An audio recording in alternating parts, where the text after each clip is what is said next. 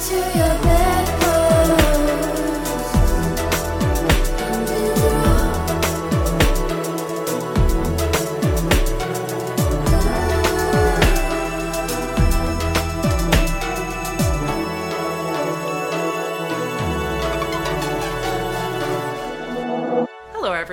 Welcome to the Bedpost Podcast. I'm your host, as always, Erin Pym.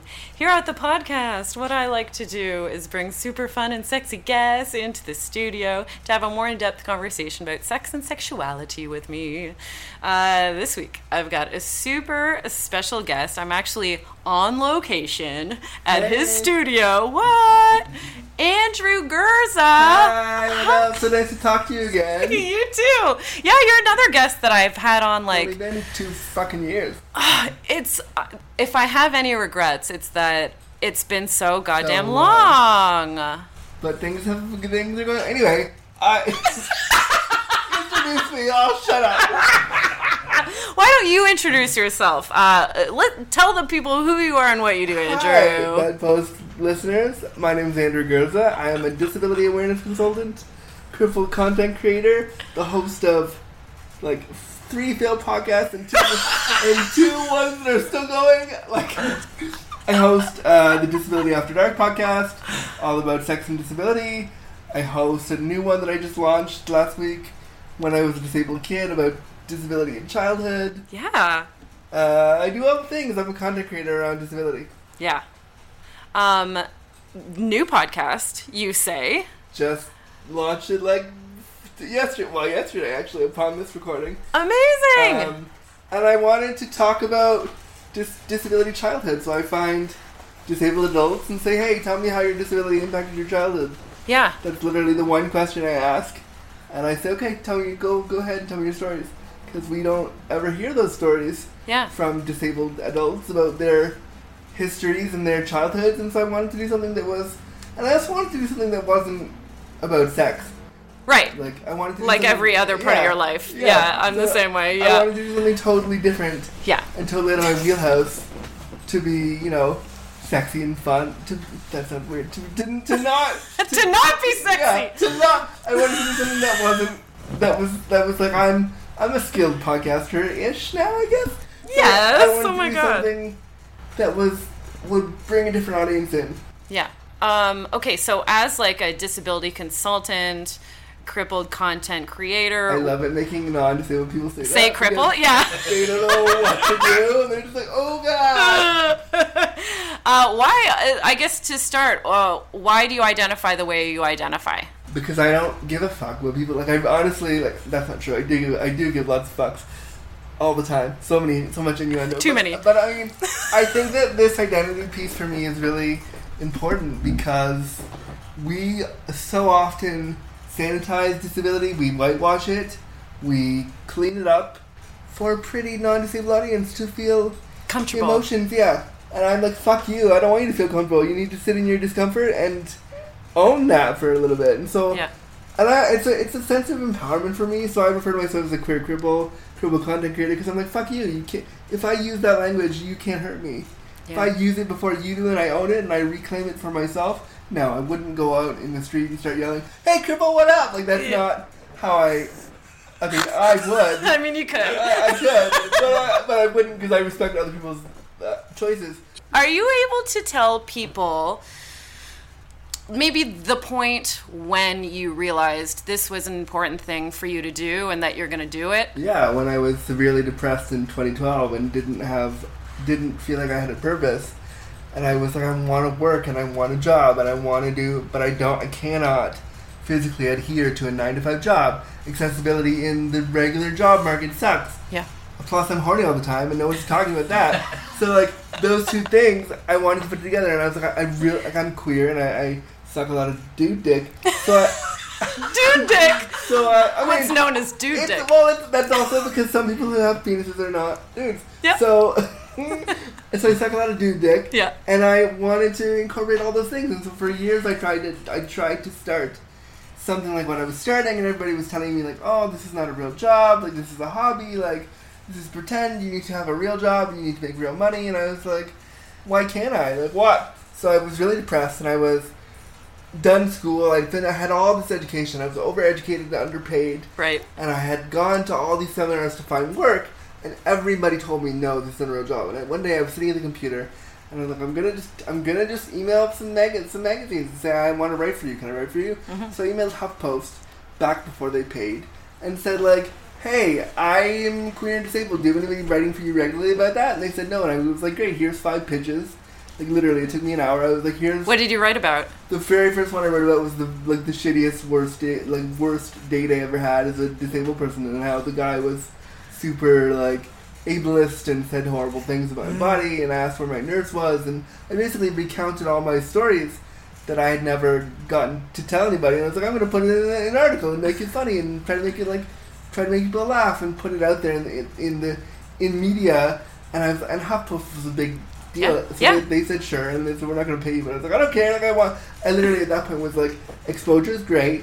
Whatever you can give me like sure so that kind of kind of propelled me into what I'm doing now and then I was then I made a card and they said okay I guess I'm a disability awareness consultant I guess. like I stole that from some some website I saw. I was like, That's great. That's a great title. That's what I Like that. So I stole it from somebody, and then when people ask me like, "What? Why do you call yourself that?" Because mostly that was talking about people who labeled themselves an awareness consultant. Were like, "I'm doing accessibility," and I was like, "Oh fuck accessibility." I want to talk about how disability feels. Yeah. I really want to talk about the emotional side, like the sexy side, and I want to prove that yeah, we can have sex too. But I want to be really clear and really blunt and really kind of dirty about it. Yeah. And I feel like, and then that was seven years ago now, and now I just this is what I do. Like I just I'm totally self-produced Yep. because I needed money and I needed to feel like I had a purpose, and I didn't until I started doing this, and then Before you wrote that article, did you have you ever seen an article like that anywhere before?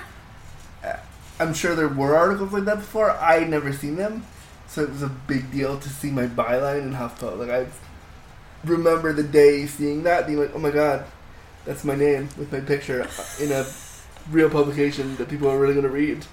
What? And like I had people like I've had people over the years when I've written for other outlets send me like mail that they didn't like, send me things, critique it, but I'm like, good, I hit a nerve. Like I'm, I did my job. Yeah. My job Got a pre- reaction. Yeah, my job was to present a thing. I don't write so much anymore because sitting down to find words is tough. I do I, I do a lot more podcasting. Yes. I can ramble and stumble and be awkward and like that can be recorded and then it's easier. Like if I really want to cut it out, I can cut it out. But I don't have to think of the proper prose. I can just say the thing and be like, oh, I said this. Oh, I'm sorry. Like so. Podcast, podcasting for me actually has become a much more accessible medium Yeah. than I ever thought it would. People have told me to get a YouTube channel. People have said, "Oh yeah, start a YouTube channel." I'm like, "Do you know how much fucking work?" Do you that know? is?" Yeah. Like, Ugh, I can get a mic. I can get like I'm talking into your like blue, Blue Yeti mic- Snowball, yeah. snowball mic right now. I can do that. That's Yeah. easy enough to do. I can get a. I can buy some server time and do. A, there's a podcast. Like that's basically how it started because I was like, that's really accessible to me. Yeah. I don't need anything for that.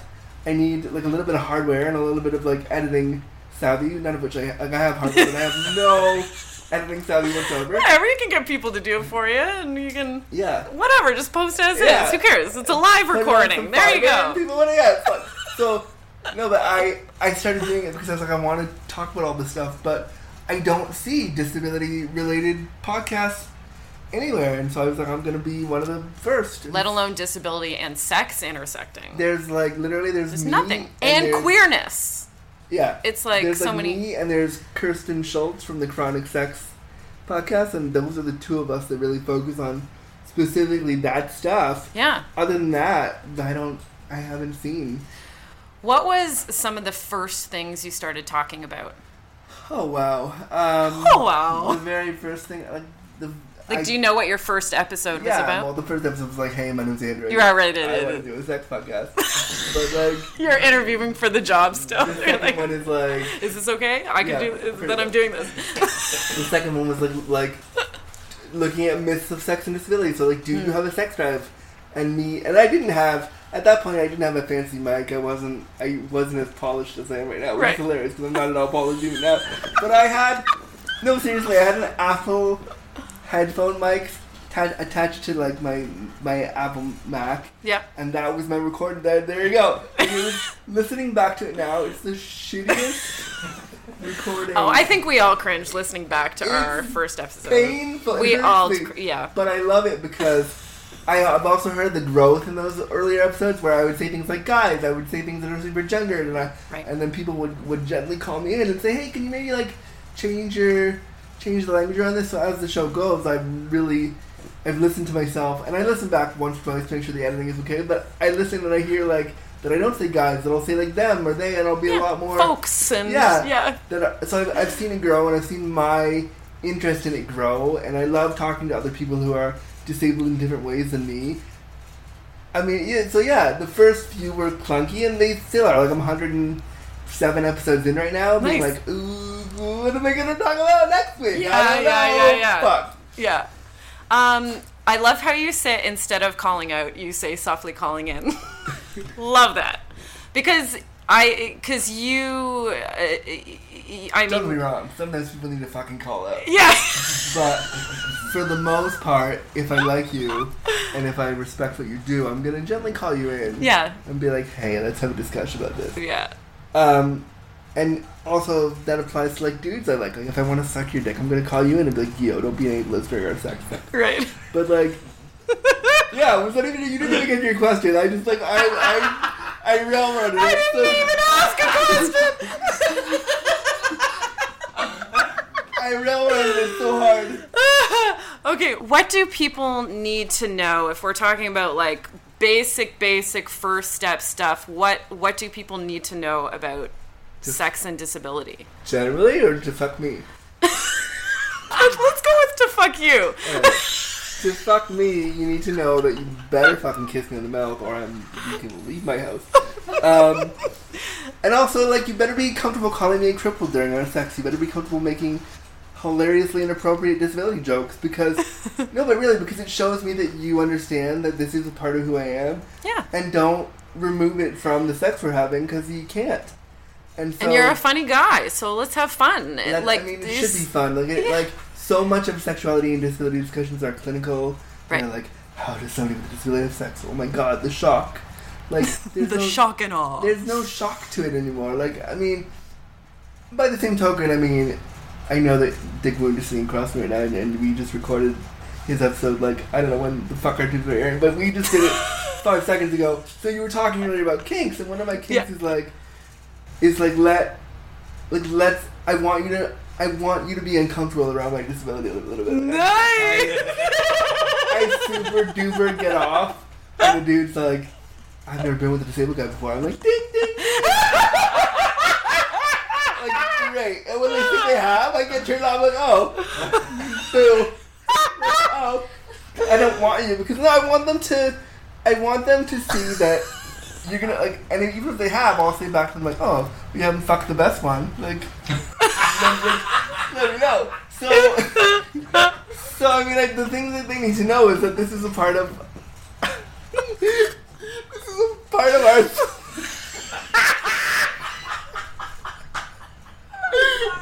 so good. Oh. part of our sex, and we you have to embrace it because I'm running through my head terrified the whole time with a guy. really? Even if I like them, even if we're friends. I was with somebody the other day and we fucked a bunch and I like them a lot. Yeah. But I'm terrified. that, Really? like my disability is gonna get in the way. Mm. The whole time these tapes are playing. So when I use humor, it's a part. of, It's a way of me being like testing, t- testing their comfort to see have I crossed the line, have I pushed the boundary, are they gonna leave, are they comfortable? Watching them to see how like, and even before the sex, if I'm texting before we hook up, like I'm making disability jokes. I'm saying things like, want to play with my joystick. I'm making those jokes to see how far I can take it before you get uncomfortable for me to decide do I really want to spend all this time teaching you yeah. or should I just call it a night and be done with it? Yeah. Um, but to, the things they have to know is that I'm also a really emotional guy. Like I play around with it, but I'm also if I fuck you, it means a big deal, and it's a privilege to to for me to bring you into my sling and Yes. into my like all the things, and I don't mean sex like I mean like disability related Yes. shit. But like all that stuff, for me to show you all that and spend all that time teaching you that t- to spend that hour and a half with me or two hours of sex, it's a big deal. Mm-hmm. So I don't really do one night stands anymore. Me neither. I'm the, I'm right there with you. Like like not to equate what I do with what you do, but I mean just the thought Similar veins though. I mean, Yeah, like like just to teach the person about my body and what gets me off and what how I receive pleasure and what sensations I enjoy. It's like it's a lot of it can be a lot of so work much emotional labor that I Yes. don't have the energy for. with I- a new like, person. So it's like, yeah, if I'm gonna do, you want to know beforehand, you know, if it's worth all the fucking Yeah, work. I've worked with, with sex workers. I've done all that stuff around my disability, and I make a point of like, if we're gonna do this, we're gonna have a regular thing. I don't know how regular it'll be, but it'll be regular-ish, yeah, so that by the time you're here, you know things. We've talked. There's a comfortability where I don't have to, I don't have to hold your hand through the whole thing. Yeah. So that by session two or three, we're good. we're good. Yeah, I'm the same way. Yeah, yeah, yeah. And I'm okay for it to like. I'm not expecting it to be everything to be perfect the first no, time I or want it anything. To be clunky and weird, and for us to laugh at each other, and for it to be uncomfortable as fuck. And like I, I, like I said, I get off on that. So like I'm, I get off on awkward, on dudes who are like, who especially people who are like, oh, your disability doesn't doesn't bother me, and then they walk into the reality, of and they're like, "Whoa." and they're, yeah, like whoa, like I love that because I'm like, oh, did, did your mind get blown? Oh, oh, Oh, did I just blow your mind? Nothing, like, oh, sorry. sweetie. but I also enjoy like I'm I'm subby. Like I like I like being submissive to and it's gonna sound super ableist and horrible. I know what I'm about to say. I like it when an able-bodied guy takes care of me. I mean, I, that sounds really gross saying it out loud, Mm-hmm. but in the moment with somebody, it's like I can let go of all these. I don't have to direct you. I can just relax. Like, I, I mean, I'm the same way in that it, and it's not great for me to say it either. Just being a subby female, it seems so cliche. It's like, seems so- bleh, yeah, you know, like and it's like I, I want a daddy to ca- take care of me. I want to feel small. But I actually do. But. I Like, actually really do. Yeah. I really want so, and I had I was with somebody recently, and they we got into some like pressure play, and I was so into it because I was like, I don't have to think, I can just I, I can just react. And for a disabled person to like, given all the internalized ableism and ableism that we are we are encountering, and for anybody who listening, who's like, what the fuck's ableism? Ableism is like discrimination against disabled people, and it happens in sexual spaces so much because we're afraid of it and people will ask inappropriate questions about our bodies during sex or will expect things from us. They'll say things afterwards during sex that are like, "Oh, why did you? Why, Why'd you ruin it? Why'd you get us? Why? I don't know where I was going. That's all right. Let's go back to Yeah. what people have to do to fuck you. So. Whoa, we're still on question one. Okay, so So okay, uh, uh, you're kind of talking about like So many- texting and stuff Yeah. beforehand. How much like dialogue is happening beforehand? Like, well, it's tough because some people have told me that I'm a, I'm, I'm a little bit emotionally needy, which I'm fully aware of. and so if I like you and I want you to get to know me, I will I will like blow up your phone a little bit. so it's me learning to like it's I'm learning recently with working with some sex workers to like no you can't no don't. It doesn't mean they don't like you. It doesn't mean you're not you're not gonna do the thing. It doesn't mean you've done anything wrong. I we've talked earlier in, in the last one we recorded about shame a little bit. Yes, I have, and I'm obviously you have to put these together because I've I've called them in together way too much. These two episodes have to go back to.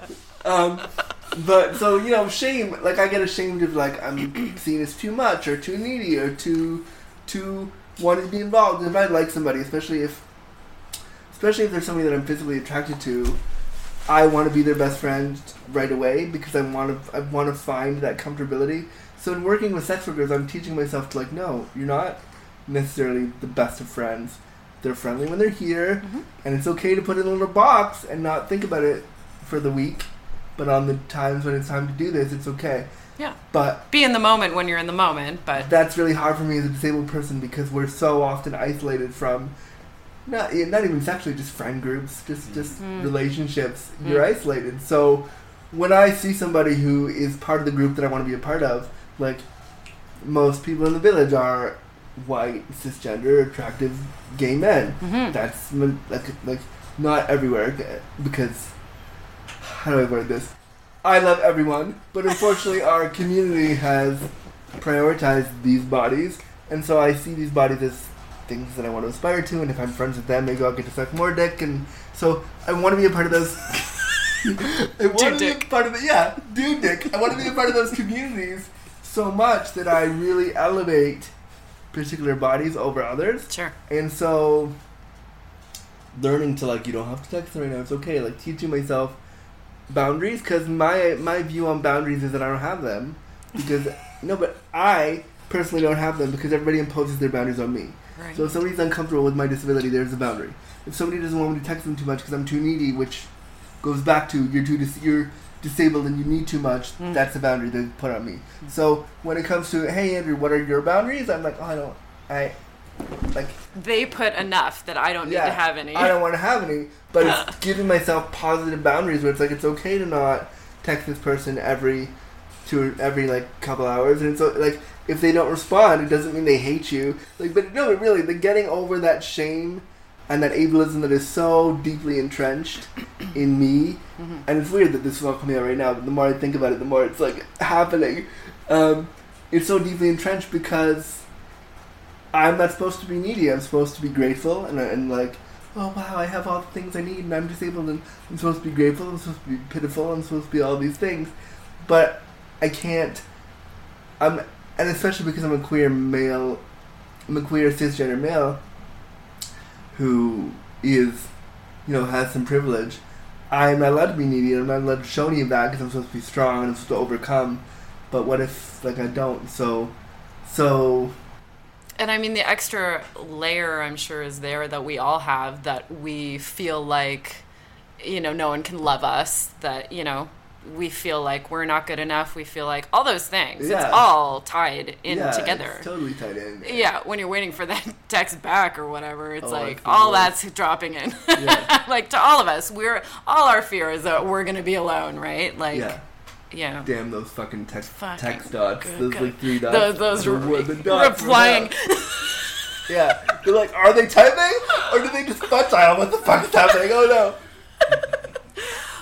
Is there something someone can say to like totally turn you off, like just in the texting process, or like have you been totally? I'm sure you, you've I think shut it down before I it think even when happens. we use words like courageous, that's the problem. Ooh, When yeah. we start using words like inspirational, when we start using words like when we start using sentences like I had somebody on the apps the other day tell me that oh I, I said hi how are you that's literally how I what I started with and I got back three paragraphs three sentences about how oh I don't think I could be with somebody in a wheelchair just for a one off and I was like Okay. oh Didn't ask. all right like cool I said hello And tell people why is that problematic? Because it's like, because then you expect me to either go, okay, no problem, or to sit with your ableism and not.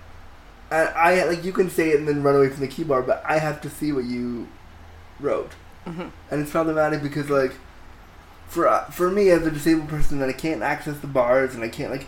Dick was saying a few days ago, like, come to this club. No, no, no, it's like I can't. 'cause Can't. Yep. Not accessible, and so like I can't access the bars and I can't do any of that, and so like, but my point is that like the apps are where all these relationships happen. So everything is heightened because the apps are where everything happens for me. So when somebody says something ableist there, it's like, oh well, why am I on Grindr? Why am I on Scruff? Why am I doing this with these apps Mhm. when there can be such toxic places?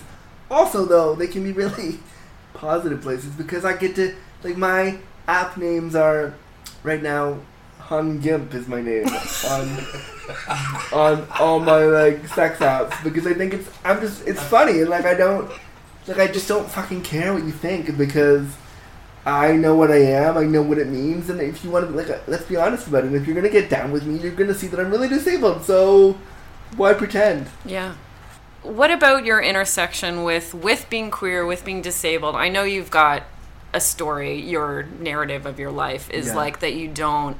Fe- you have felt like you don't fit in with either group, yeah and that's essentially kind of what also led you on this path of like you know bring those two things together. yeah um, and with sex as well, and with fucking. So, is that something that you still struggle to, oh yeah yeah, to bring I- together? I never feel like I'm and I also like I never feel like I'm connected to either group. Yeah. Even now, even even people know who I am professionally, and they want to book me for their like diversity talks. Yeah. But nobody nobody wants to fuck me afterwards. You want to have me come in and do a one hour lecture on why sex and disability is amazing, which I'm happy to do. Give me the dollars, thank you very much. But like afterwards, if I'm like, hey, want to go to the bar and like try all the things I just talked about? People are like, oh yeah, um, no. Where's the why? Why the disconnect? Do you because think? I think it's.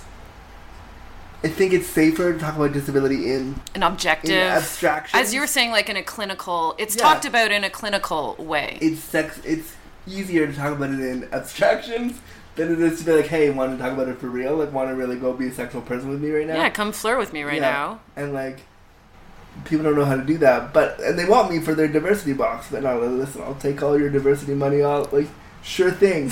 but I also like, I also get really exhausted and really frustrated. Like, I'll, I'll do talks where for an hour after the talk, I'll be like, oh, I go, um, I go, I get really depressed because I'm like, I just did all that, and I'm still here alone in my apartment alone. Yeah. Like I just did all that, and I talked about how great I am, and I flirted with the audience, and I did my job, but I'm still sitting here in my apartment alone without people to come fuck me unless I'm unless I'm hiring a sex worker or working with like which I'm which again I have the agency and the the resources to do that. Mhm. A lot of us don't, Yeah. But at the same time. It's like you never really know if the person's there because they genuinely want to be there, or they're there just because you're paying them. hmm And as a disabled person, I would like to have sexual experiences where it's like you genuinely want to suck my dick because you like my dick, Yeah. not because you like. I mean, maybe, maybe they do, and I'm sure the person that I'm working with right now does, and they're great and they're awesome. Mhm. But like, I can't be like, hey, do you really like? like you cannot ask that because it ruins the mood. You have to let it. You have to let it just be. But because of ableism and the way we treat disability, that's where my brain goes Mhm. immediately to like, do you like? That's why I'm so big on the text and like I want to build a rapport really fast so I can feel safe when I do this with this person. hmm Okay, I think it's about time to take a break. You're great, Andrew. Everyone, we're here with Andrew Gurza, and we got more great content coming up in the So second ready. half. So ready. It's gonna be so good.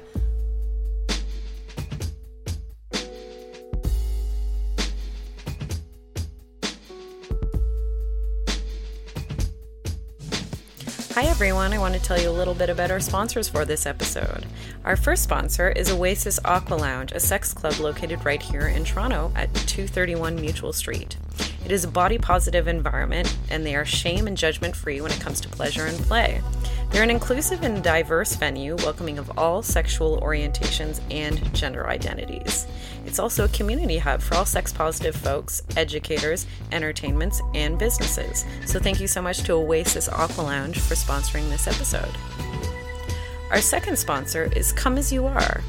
Come As You Are is an amazing sex shop that is founded here in Toronto, and it is located at comeasyouare.com.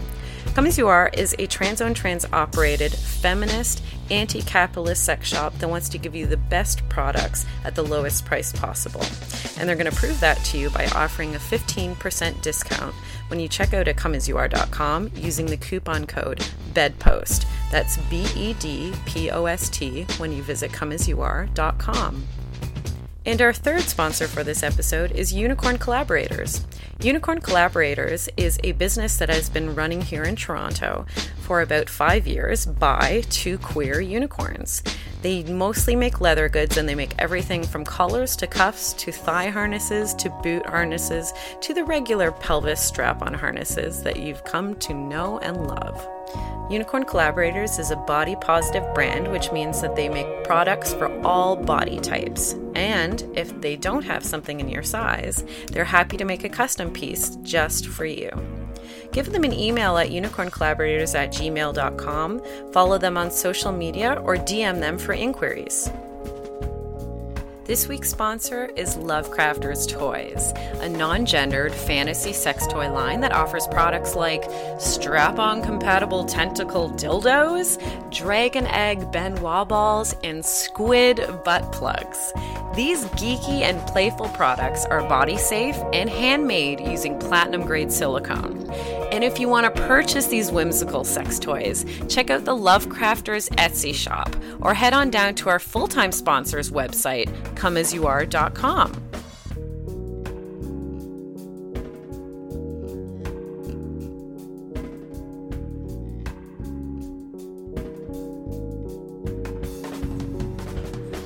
Hi, everyone. We're back with the second half of the Bedpost podcast. I'm here with my fantastic guest, Andrew Gurza. Hey. Hello. um, speaking of uh, your podcast, as we were just speaking about on the break, um, Disability After Dark. Yep. Um, tell me, is there like one that comes to mind that you would recommend for people, like one of your recent episodes that you just did? What, Yeah. are, what are you doing right now with your podcast? There's one. Well, right now I'm getting a lot of guests. I'm, get- I want a lot of guests because I'd like to hear their sexual experiences. Because I understand that I'm a cisgender white man with a lot of privilege. Yeah. So I want to hear from other communities who are also disabled. And I like I like I like having guests because, as you know, like you could just sit there and just go like, mm-hmm, Mhm, yeah. great, awesome. So, like, I Good love job. that. Yep. mhm. But I did one. I did one on my own a few weeks ago, episode 105, where I call and I called it wheelbarrow sex, and I talked about getting a new. I was up up in line for a new wheelchair, and as you can see, the new wheelchair is sitting over there in the corner. Yep. It's fucking broken. They gotta fix it. Fuck. But I was in line for a new wheelchair, so I talked about like getting a new chair and what that process is like and how the government pays for things and all that stuff. And then I talked about when they brought me the new chair. The first thing I, I was looking at the new chair is okay, how am I gonna fuck in this? And then I thought, why don't I look at like wheelchairs from the past, from like history, and like suggest how people might fuck in those chairs. So I, so I look at like things like the wheel, wheelbarrows because people had wheelchairs as wheelbarrows back in the day. Yeah. Um, I look at like the king's chairs. I look at the fact that most people who used wheelchairs in the 15th and 16th century were nobility. so I, I said stuff like, "Hey, when you're fucking us, you're fucking the king, the nobility, and you better bow down because I'm the fucking king." So just ridiculous, like ridiculous stuff like that on the podcast, and so that was a really fun one because I I tried last year to start a history and disability podcast, which unfortunately went nowhere because I got bored after one episode, so I didn't do anymore. um, but I was like, I can connect this love of history into this Yeah. weird sex thing I do, Yeah. and it was a really fun way to put it together Mhm. that had never really been done before. So I love doing standalones like that. Like I also did, I reviewed You've Got Mail, the rom- the rom com, and I was like, what if one of the main characters was disabled? And I talked to it like, there's a scene where she gets on the subway, and I was like, well, that wouldn't happen because subways are shit when you're disabled. And so just just things, just going over like like hilarious pop culture stuff and infusing disability into it, and then then the sex part has been really fun. Like things things that we and I also do episodes where I'll review like the ten best sex tips of you're this, and I'll be like, great, but this person's not disabled. What if they were? How would this tip be ridiculous? How would it be inaccessible? Like stuff like that is really fun because it makes people think about disability completely differently. And me saying, hey, why doesn't Cosmo have like the ten best ways to fuck when you're disabled? Like pointing that out to people, that they're like, oh, I never considered that before. Mhm. So those kind of episodes are really fun. Why? Why don't you think that's that would be a Cosmo article? Or But it's how the fuck do you market disability? How do you how how how do non-disabled people Mhm. market disability? Mhm. I did a talk last week for the IDEA conference in Toronto, which is like a big media conference. So people from all over, all over like North America were there. Big ad agencies were there, and I talked about marketing myself as a disabled person. And I was like, you need to hire disabled people from the start, and say how do we use them as consultants, pay them properly, and say how how do we market this. So why Cosmo hasn't done stuff like that is because nobody said, let's make it a regular thing. And even if they have done, I don't think they have, but if they have done, it's usually a one-off article that they'll print to be like, oh, look at us, we're so involved and we know what we're talking about, and then you never see it again. My thing is like this needs to be a regular, consistent content about disability, and so that's why they haven't done it because it's have, not your one article Yeah. a year that It's you. not your like niche. so you can call yourself diverse. Yeah, you yeah. can say we've hit diversity because we had one article about sex and disability. Mhm. Mm, For me, it's like with this podcast too. It's like I want something every week that is specifically related to hey, you're disabled and hey, you fuck. Great, let's have a, let's talk about that. Mhm. Which is tough to find content every week. I don't know what I'm gonna do every week. That's why I end up being like, hey, if it was 1542, would you fuck like this? Because also, I feel like the tone of uh, pieces like that are probably what are they like novel, treating it like Yeah. novelty, or like, like sex is for everybody, or like uh, which I fucking hate. Cause yo, sex, whether you're disabled or not, some sex is not for everybody. yeah, Physically, mentally, emotionally, some stuff is not accessible to everybody. So this whole idea of, and and another reason why you have to pair these two shows together is because you and Dick were talking earlier about sex positivity. Um, and I hate that term with passion. yeah. Do you? I just don't connect to it because a lot of stuff that happens to me as a disabled person is not positive around sex. Right. It's pointedly negative, painful, real, Mhm. like tough. And so I refer to myself now as a sexual realist because I want to talk about all that stuff, but I don't want to put a bow on it. Yes. And I think all these articles, like these one-off articles or these one-off shows, or even when uh, even when I had the sex party a couple years ago, the way the media treated that was like, oh, shock, Yes. ah, and it was like, well, no, but this is what I do every day. Like, It's my fucking life. Yeah. don't be, please don't be shocked. Yeah, I always have. I also have issues with like sex should be fun or like sex is fun, and it's like, okay, Okay, what if I want to Mm. have sex because I want to feel my body? What if I want to have sex because I'm angry that my body doesn't work? What if I want you to suck my dick because I'm really sad right now and I just want you? I want to just have you do that so I feel better.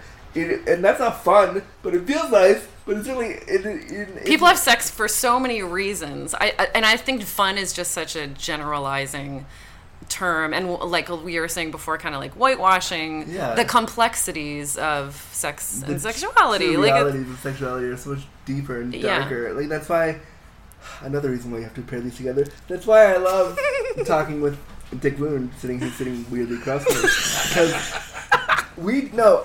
And speaking of my favorite episodes, like we did an episode early last early this this year where It was late last year. was was it? it was we For recorded which it. show? We reco- for my for show. Andrew's show. Oh, okay. We recorded it last year. We Right. did it. It Yes. came out this year. It was the first one back after the holiday break, and it got dark really fast. yeah. And then, that's why I love. I, I love that stuff because sex and disability can be dark yes. and really raw and tough, and we got to talk about that stuff. And so I, and when I when I first started writing for HuffPost, a lot of my pieces were like, sex can be sex and disability can be great and fun and blah blah, because I wanted to get my audience used to that idea. But now, if you listen to my show, a lot of what I talk about is dark, hmm is tough. Like I did a whole, I did three episodes on why I have IBS and how having IBS and trying to fuck is super hard. Like, yeah.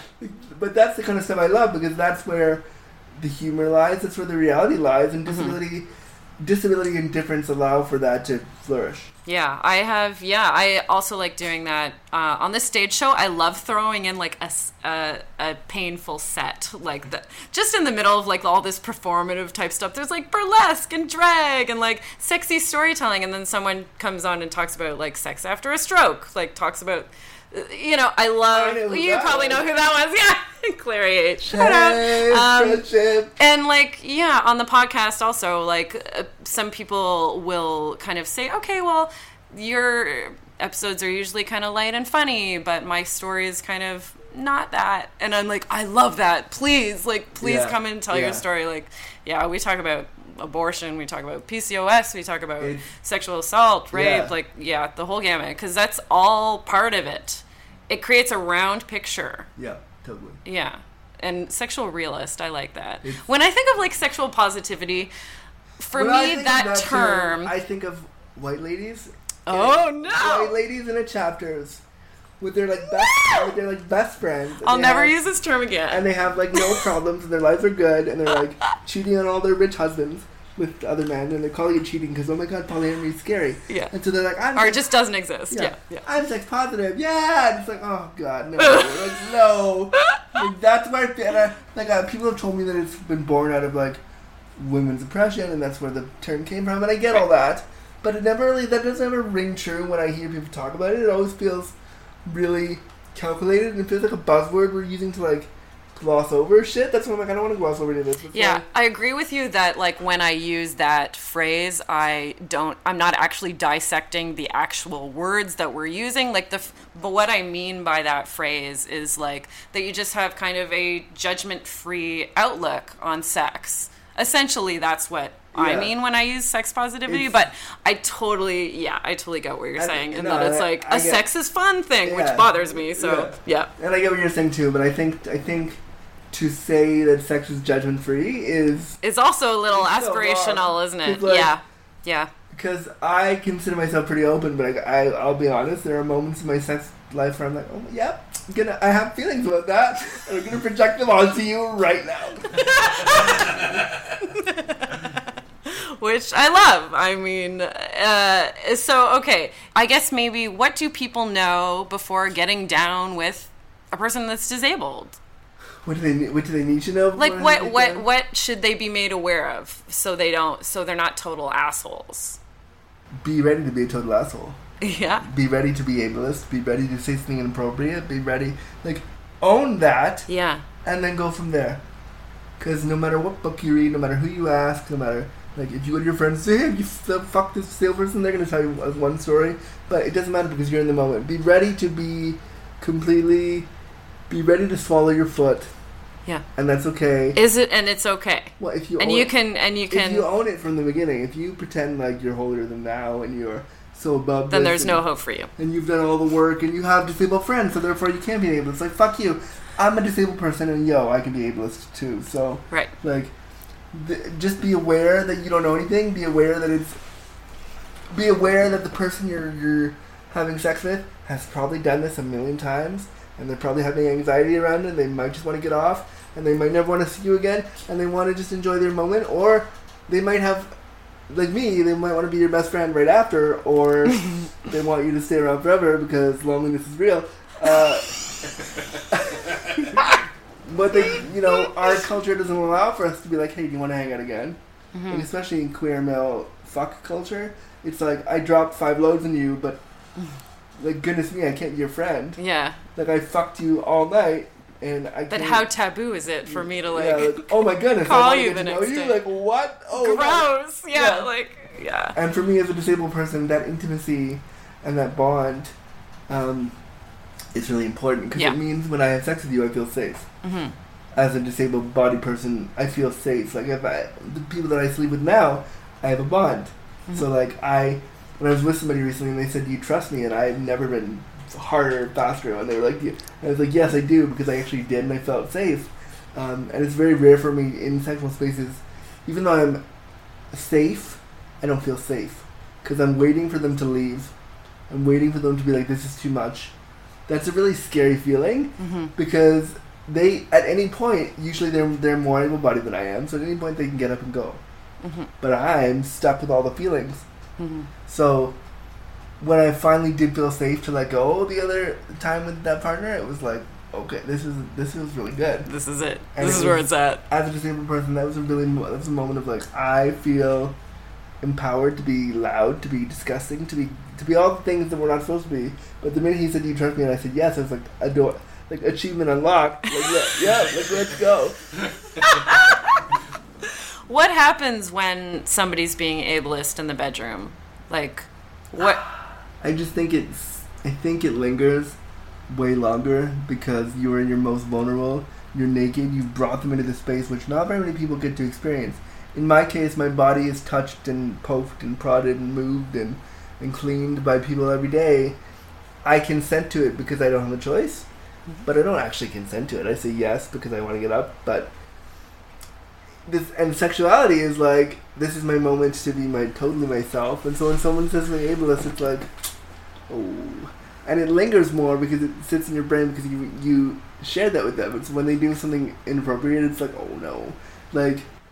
But at the same token, if it's a joke and I accept that, like it, that's why I love getting people to make uncomfortable disability jokes because if I'm laughing with you about the fact that I'm disabled and we're laughing together, and I've given you permission to laugh at me with me, it's really it, it makes things so much better. Like I have someone that I know and someone I have known who they call me a vegetable and it's ridiculously funny and it's so inappropriate and I know that and I don't care and it's so funny and like I it it shows me that they give a shit about my experience. hmm What are like the right questions to ask? What are the right things to say? There are no right things. Yeah. The only right thing you say is, "I'm gonna be ableist during this interaction."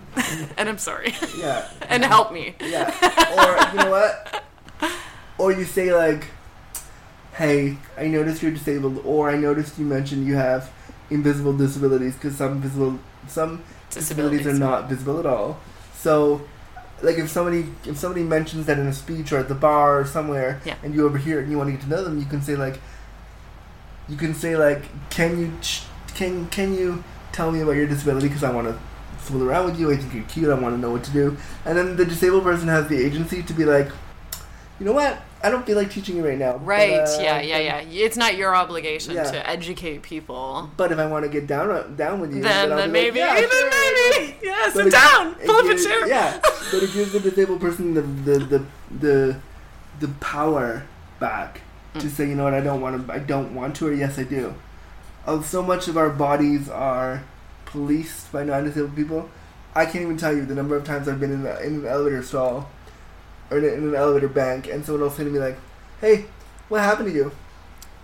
Uh, uh, what? Or like, hey, does your does it like all work down there in like random Really? innocuous places? And it's like, did I give you permission to go there? No. Yeah. So like, So, like, asking, can I ask you, yeah, and if the disabled person is having a super, tough, can I ask you about your disability? Yeah. And you can be like, not today. Yeah, Or, am I going to get a kiss out of this? yeah. Like, what are you gonna do? What? I would play with it and be like, hey, well, if I tell you, what are you gonna do for me? Like, will you get on your knees and suck me off right here? then, before will you because if you if if i tell you if i no but it, it also means like i'm letting you into a world that you don't ever know about so like by me saying yes it's a huge privilege yeah, yeah. You just made me lose a bet with myself. What? Uh, just uh, so I started a, a timer ten minutes ago, and I was like, I don't think you can go more than ten minutes without talking about dick sucking. and at and at, and at ten minutes and twenty five seconds, you, you mentioned it again. You beat me by twenty five fucking seconds. that's incredible incredible i'm so i'm so glad for that yes yes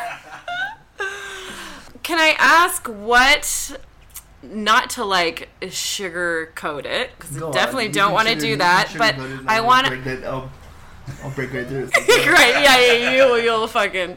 What are your favorite moments? Uh, your favorite sex moments? Like, what's your favorite thing to do? You know what? what? gets you excited? I, And you know what? I'm gonna go. I'm gonna just fucking go for it. I love eating ass so much, so much. I cannot tell you how really cathartic a hot dude sit in my face and me going to fucking town because I don't have to do anything. Yeah. I don't have to move my body. I don't have to contort. I have to open my mouth. That's it. It's like one move. Like, I'm okay with that. Like that's that's literally my favorite thing, and and that way, you know, I know that I can provide pleasure to somebody that way. yes, With that, and that gets me. I'm also like a no pressure type of uh, Yeah, situation. yeah. Yeah. yeah, This one work. Yeah, this one feels. This will be. Nobody will not like this. It's good. and like, and then I also like it when like I love pressure. I love when people, because I can't move in bed and because I'm in what I refer to as the dead turtle position. um, I love it when an able-bodied top will put their weight on me Mhm. and just hold it there. Yeah. Doesn't have to be doing anything. Doesn't have to be. Doesn't even have to be sexual. Just hold me there because the Mm. pressure feels really nice. Yeah, kind of like a swaddling Yeah. kind of a. Yeah, I get that. Really, really nice. Yeah. I also I love body hair. I love like smells. I like like the partner I'm with a lot right now has a really distinct smell, and I will say to him before our sessions are done, like, "Hey, can you just Not shower. rub that pillow like over?" No, before he leaves over, like, "Can you just rub that pillow over your body for me? Because I'm, I'm gonna wa- I, I'm gonna want it later. Yeah, want it. like eh, so that kind of stuff, and really like owning that I'm a giant slut. I like to yes. Be, I like to be spit on. I like to be hit. Yeah. I You, like you a little kinky. all the stuff that I never thought I'd get to experience because people are afraid that I'm fragile, right? So Right. Me and this partner, we messed around with like, he hit me not hard, but like in a, lo- sexy a way. love tap. Yeah, It yeah. was- it- I had never, I had never ever experienced that, and I, there was a moment of like, oh, do it again. and so like, I love my nipples being tweaked to the point where it hurts. Like I like. Oh yeah. really like All right, being- you like a little I'm bit of. really in. Well, you just open the fucking floodgates. yeah. so like, I'm really into all that stuff because I don't ever get to experience that. My body, typically, when you're being treated with by a care worker, they're taught It's like you're made of glass. really, yeah, and which believe me, in some aspects, that's a great way to be trained. But in those moments when I'm with this person, I get to be loud, I get to be aggressive, I get to be, especially in working with sex workers, and why I really appreciate what they do is because we've talked, and obviously there's an understanding, and I, I, I obviously I want them to consent to everything, and like, oh, but they know why, they know what the session is, Yeah. they know, They know the general wheelhouse. yeah. So I get to be really aggressive with somebody and not feel shame for feeling that, and not no, for saying something like, like, do you want to just lie here and make out for an hour because I want to be held today, or do do you, like let's not even have sex? Do you want to just go walk around and be together? Like for me, hiring sex workers, and it's weird that I keep bringing it back to that, but I think it's really I think it's great. Crucial. It's fucking important Yeah. work. They're I- doing a service. Yeah, uh, but also, so like, in the same vein, they're not saving me from myself. No, no. They are. I. I ha- I decided to start working with sex workers because I could, because I, then I could get what I wanted. Yeah, of, it's a no strings attached. Like, out of sex. Um, I could. Finally, I didn't have to wait for some asshole on Grindr to decide that I was good. worthy enough. Yeah. Yeah. I could be like, look, I have the dollars. Do I would love to get laid tonight. Yeah. Let's fucking make it happen. But also, like, I'll say to the people that I work with, like, I also want to be friendly with you. I want to. I understand that you're a person. Like, Yeah. people have said to me, "Oh, just call it, like, call your regulars up and like, let them know you want a session right now." I'm like, that's not how this works. Yeah. Like, they're humans. I don't. I don't expect them to drop Their Every- lives. everything they're doing because I'm disabled and have blue balls right now. yes. I want them to feel like when you're in my home and you're a sex partner of mine, whether it's a sex partner or a dude off an app, it's important that you feel you feel wanted there. But I'm also learning that it's okay for me to feel wanted too, Yeah, of and that's been hard for me because I spend so much time giving so much to able-bodied people to make sure they're comfortable. Yeah. and Emotional labor. Yeah. Yeah. I'm learning now to learn how to be like, what does Andrew want? Oh, Andrew wants this, like, Andrew wants to be subby. So, like, the, the sex workers that I work with, no, like, I say, take charge with me. Like, be don't give me choices. Just, just, just use my butt. Like, and also, Use my butt. like, also, I want them, I want them to feel. I have a really hard time because so many people I have sex with, whether they're a sex worker or whoever, often want to give me pleasure because then they've done a service to me. Like And the it's like, martyred Yeah, kind of. but I want to. I want to hear you moan my name too. Like I want to get off on you getting off on me. Like, and so many people forget that like that.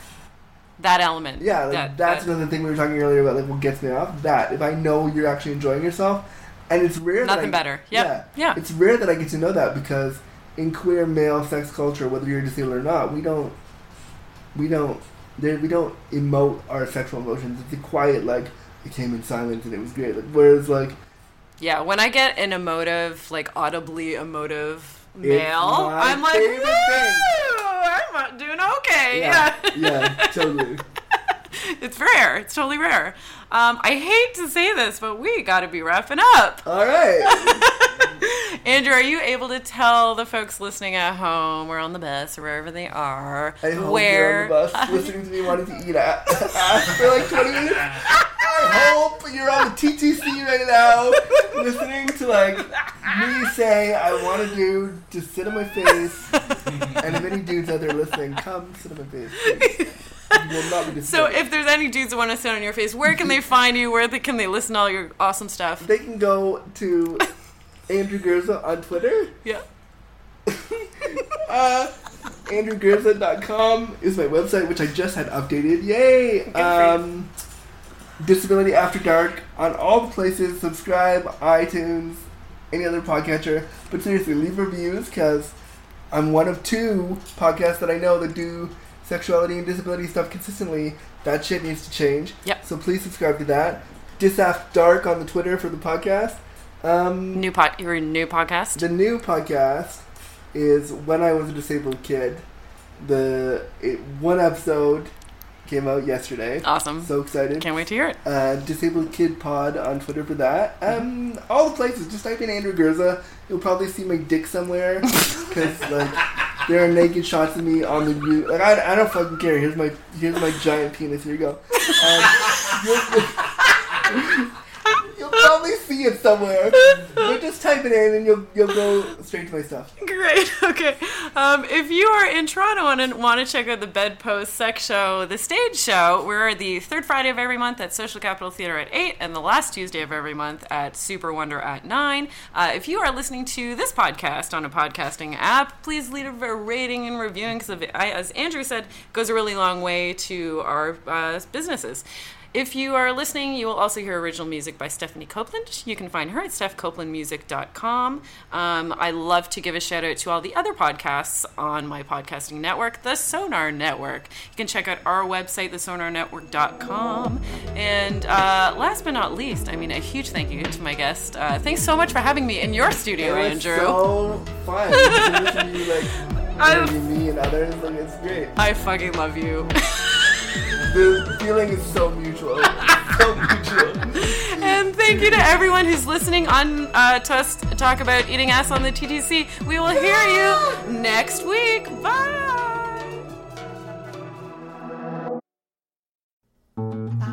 This podcast has been brought to you by the Sonar Network. Sonar.